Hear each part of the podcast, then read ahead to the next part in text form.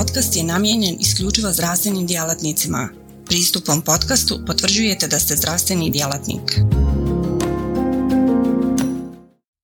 Portal cme.ba Portal za kontinuiranu medicinsku edukaciju. Klikni za znanje.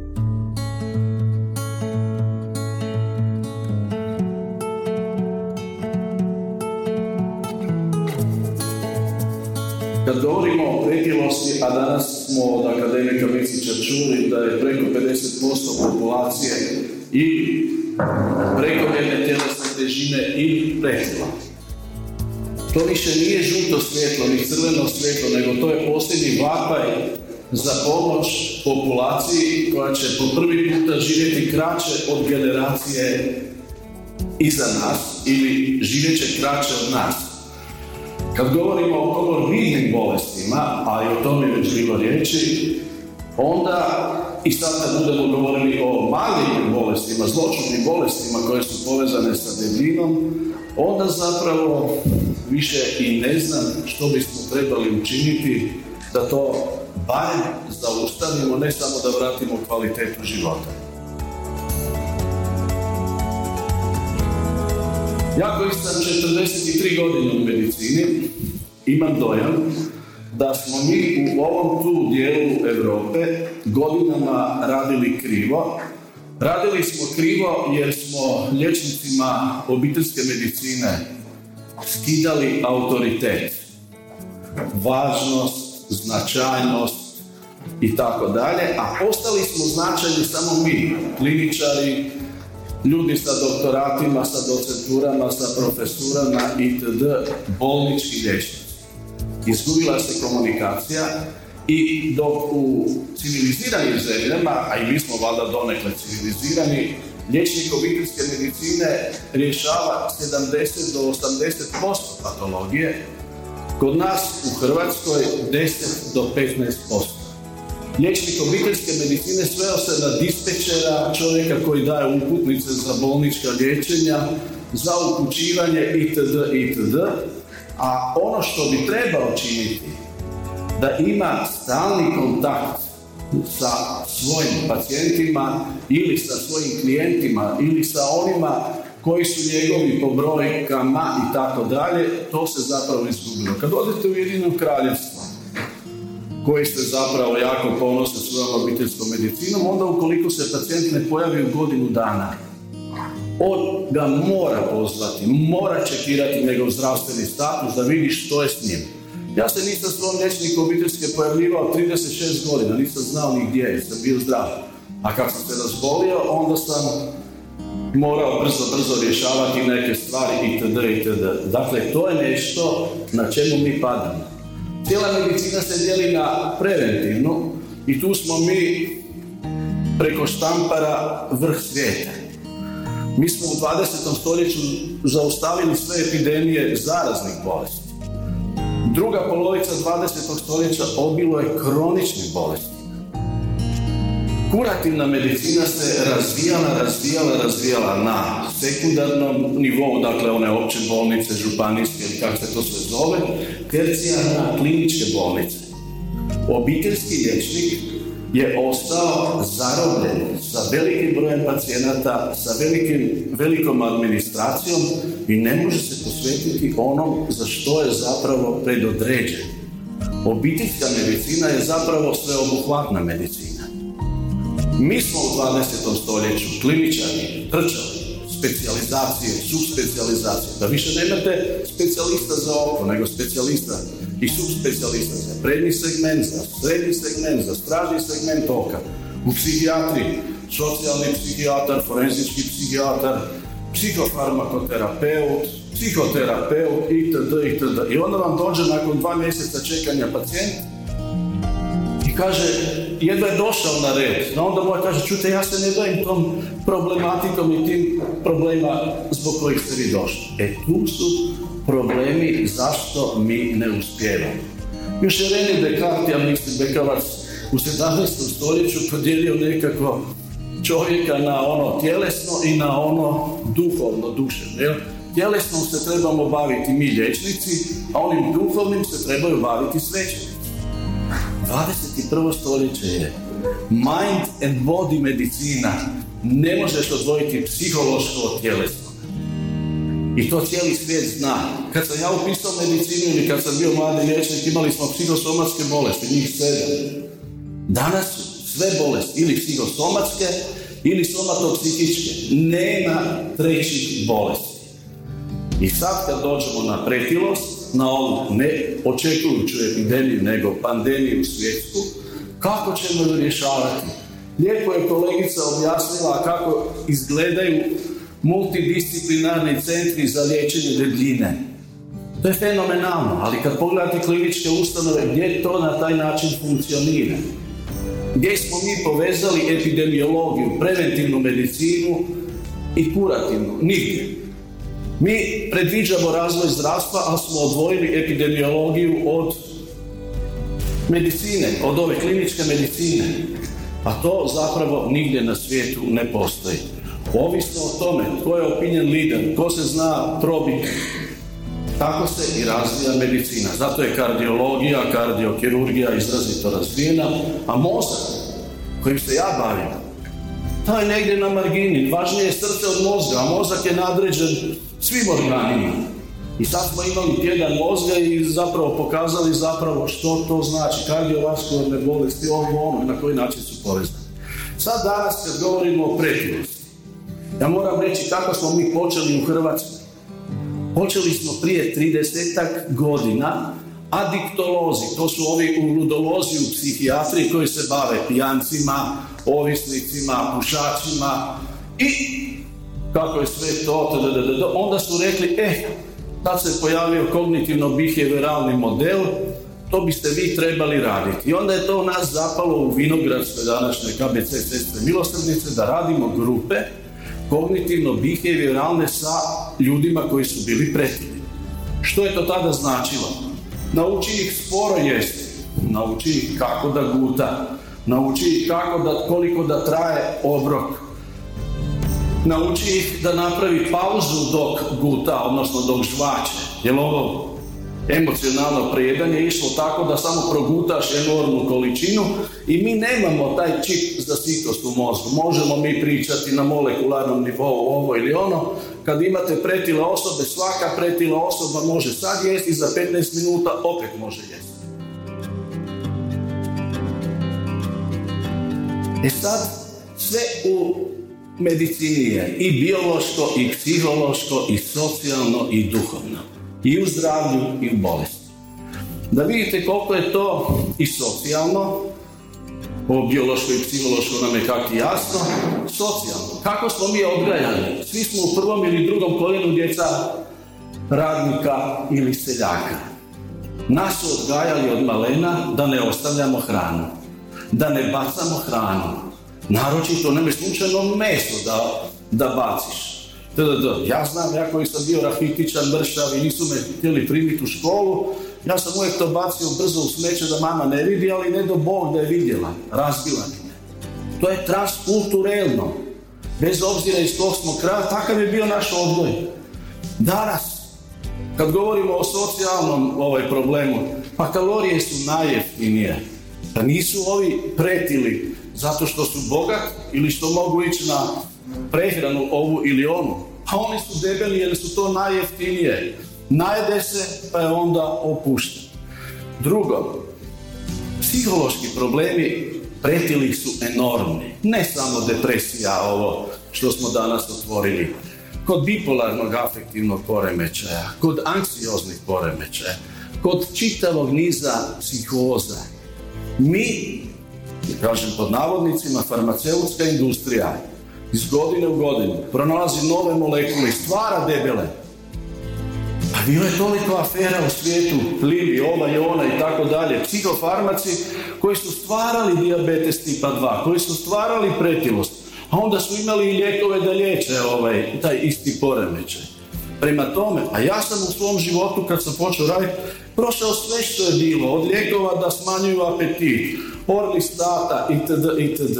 Ništa može poslužiti, možemo napraviti epidemiološku studiju pa da pratite godinu dana bez promjene misleće substance, a to samo čovjek ima prefrontalni, frontalni režen za razliku od životinja, dok ne utječemo na taj misleći mozak, ne kognitivno, nego i emocionalno, nema ništa od tretmana Bile ovdje, nema mi sad tu kolegice, da joj kažem ovaj, koliko dugo liječiti, cijeli život. Mi koji smo skloni kilogramima, mi možemo i pet godina biti na izvanredno dobroj tjelesnoj težini, postignutoj tjelesnoj težini i onda ćemo, čim to prestanemo misliti, koristiti, ponovo početi rješavati svoje stresne situacije kroz hranu. To se zvalo postprandijalni sindrom ili tako.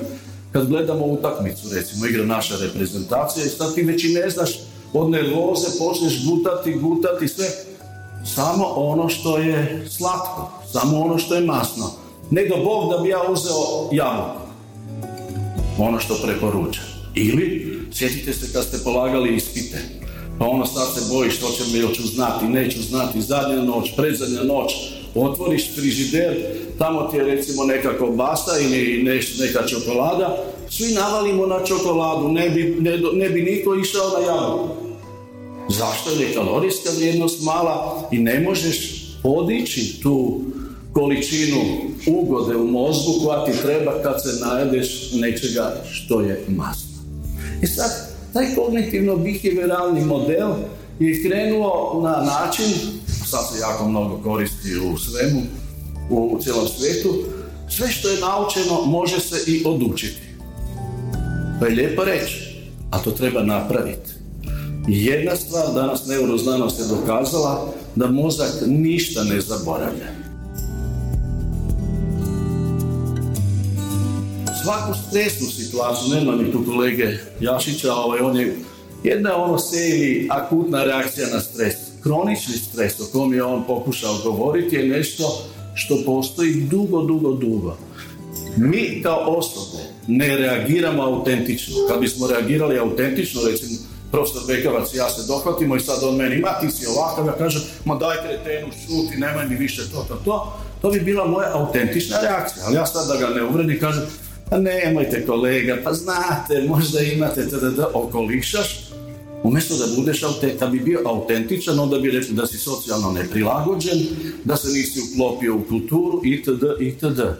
15% smo u životu autentični. To je rekao Gregory Bateson, muž one Margaret Mead, poznate antropologinje. Dakle, mi stalno igramo neke igre na radnom mjestu itd. Sad će neko reći burnout, iscrpljivanje, ovo ono. Pa mi ne izgorimo na radnom mjestu zbog naših pacijenata, jer smo se mi opredijelili za tu profesiju. Mi izgorimo i kronični stres nastane iz osjećaja nepravde, iz osjećaja da nas je neko preskočio, da neko ne cijeni, kad vas je neko pohvalio za ono što ste napravili. Ne, ne do Bog da napravite grešku, odmah vas izribaju i sve ostalo. E sada, vraćam se na ono predavanje što je rekla kolegica o centrima. Mi na ovaj način kako odgajamo se i kako se obrazujemo, mi još uvijek ne možemo raditi kao tim. Stvoriti tim, to je jako dug proces. Morate paziti kog uzimate u tim. Kakva je struktura osobnosti. Jedan poremećaj osobnosti vam uništi tim. I tu moraš biti genije da to napraviš. Engel je još tamo 77. bio psihosocijalni model i tako dalje. Ma je, to je lijepo rečeno, ali pogledajte sad ovo što smo vidjeli, ovaj tim kako za debljinu. Endokrinolog, gastroenterolog, psihijatar, psiholog, da veze ove, one, igu. To može lijepo funkcionirati možda jedan takav centar. Ali ovo drugo, mi zbog svojih narcisoidnih problema, želimo biti svoj na svome. Imam svoja dva kreveta, tri kreveta, svoj odsek i tako dalje. Zašto mi ne možemo u 21. stoljeću stvoriti lijazonsku psihijatriju ni u kliničkim ustanovama? Jer psihijatar neće doći na kardiologiju gdje je kardiolog genije ili na onkologiju gdje je još potrebniji. Mi nemamo palijativnu medicinu kao treće, ovaj, treće u medicine samo zbog toga što mi imamo svoje narcisoidne probleme. Jer nas niko nije učio kako se suočiti sa smrću. kako saopćiti lošu vijest, kako komunicirati, kako komuniciraju bolnički doktori sa liječnicima obiteljske medicine. Preko otpusnog pisma, to je nonsens, to nigdje ne postoji. Mi moramo međusobno komunicirati jer pacijent, a svi se zaklinjemo da je u središtu zbivanja. Dok te stvari ne otvorimo, ne promijenimo, ništa od tretmana ove pandemije. Kirurzi, sad ćete čuti dvojicu mojih prijatelja, ma oni su posljednja stanica. Sve je to trebalo rješavati na nekim etapama ranije. Oni spašavaju život, oni i u ratu i u miru imaju veliku važnost i veliko značenje. Ali mi smo sami sebi i svojim kolegama oduzimali važnost koju treba svatko imati ako hoćemo raditi u timu. Kako raditi? Lijekovi, moje iskustvo je upitno. Lijek može biti samo invalidski štab da pokrenete nekoga da uđe u tretman. Nakon par godina nema lijeka više, nego morate mijenjati njegove navike i njegovo ponašanje. Taj kognitivno-behavioralni model u kojeg se svi zaklinju krenuo, sve što je naučeno može se i odučiti. Ali to odučavanje od nekih krivih ili štetnih navika je proces koji ne može trajati dve godine. Kao što je rekla kolegica, u dve godine ne možete ništa napraviti. Mozak je toliko ne zaboravlja.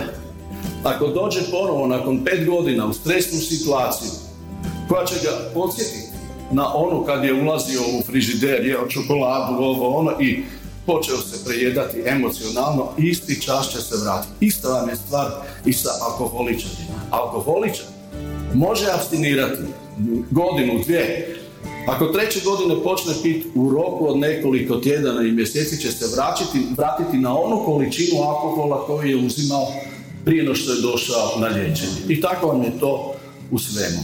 E sada, što sam već produžio, da? I reci minutu, jel? I ovaj, ono na, za što ja, za što ja plediram, da promijenimo u odnosima našima mnogo toga vezano za komunikaciju. Tu prvo mislim nas, bolničke doktore, sveučilišne, da, da, da, da, da otvorimo taj most komunikacije prema obiteljskoj medicini, jer vi ste ti koji prvi mogu detektirati. Sve ovo što je kolegica rekla, ovi upitnici i tako dalje, za e, samo ocjenjivanje itd. mogu biti kod vas u ordinaciji. Vi morate biti ti koji ćete to otkriti, a onda dogovorno idemo tretirati. Već su svi rekli u antici bolje spriječiti nego liječiti, a u ovom bolje rano započeti liječiti nego čekati da nastanu komplikacije, komorbidne bolesti, zločudne bolesti i sve ostalo. Mi u Hrvatskoj nismo uspjeli. Iako imamo društvo toliko godina, nismo uspjeli, nismo uspjeli stvoriti centre koji će povezano raditi, koji će surađivati. Zašto? Zbog toga što vjerovatno smo mi kao osobe nešto krivo pojmili od svojih učitelja. I još ono što se događa, ne znamo na vrijeme otići i ne znamo stvoriti generaciju iza nas koja će nas nadrasti, jedna stalna da generacija nadraste tehnologije nove, ovo sada nemam vremena da vam o tome govorim, postoje zatvorene društvene mreže gdje se pretili, svi čuju gdje imaju ulazak na to i onda ako se pojavi jedan psihopat odnese sve k vragu. Odvede sve ove depresivne prema samoubojstvu, prema ovome, prema onom. Odvede onkološke bolesnike da prestanu uzimati terapiju, da ne idu na kemoterapiju i tako dalje. To su sve nove tehnologije, a mi to puštamo da ide mimo nas jer smo na nas ne, neki način tehnologija preskočila.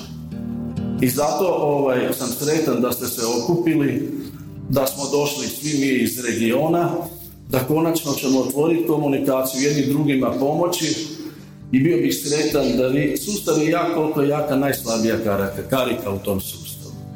I zato je na svima nama da podižemo sustav na što više grane. Hvala vam.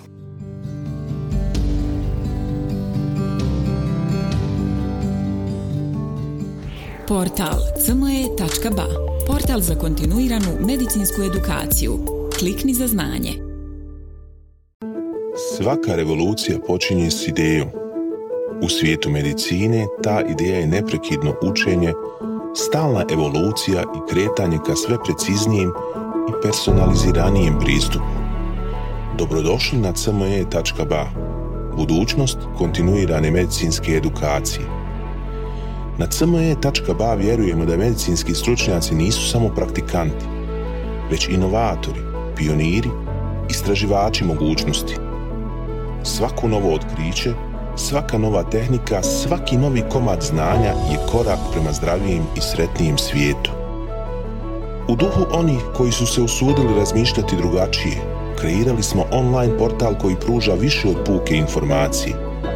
Nadmašuje tradicionalne granice edukacije, nudeći imerzivno, dinamično i beskrajno prilagodljivo iskustvo učenja.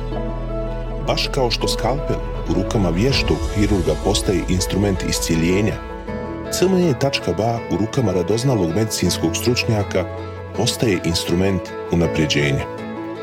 Srce naše platforme je jednostavnost. Razumijemo da je vaše vrijeme neprocjenjivo, da svaka sekunda može napraviti razliku. Zato smo dizajnirali CME.ba da bude jednako intuitivan i efikasan koliko je i inovativan. Inspirirana najboljim svjetskim sučeljima, naša platforma vam omogućava da zaronite u bogatstvo znanja bez ikakvih ometanja ili kompleksnosti, kada god to želite i gdje god to želite, donoseći svijet medicine na dohvat vaših prstiju sa elegancijom jednog, besprijekodnog dodira. Na cme.ba susret ćete se sa neprestano rastućim univerzumom sadržaja kuriranog od strane regionalnih i globalnih stručnjaka. Interakcija sa vrhunskim umovima u medicinskom polju, uključivanje u revolucionarna predavanja i dobivanje znanja koje će transformisati vašu praksu. Ali ne smatramo se zadovoljnima s trenutnim postignućima. Obavezali smo se na kontinuirano poboljšanje težimo da cme.ba ostane zlatni standard za online medicinsku edukaciju. cme.ba je medicinska stranica za one malo bolje, iscijelitelje, inovatori, profesionalce koji se ne boje prekoračiti granice i preoblikovati medicinu. cme.ba je mjesto za vas. Razmišljajte bolje, učite bolje, budite bolji. Stoga kliknite za znanje i pristupite na cme.ba gdje učenje nikad nestaje, gdje strast susreće profesiju, gdje medicina susreće inovaciju.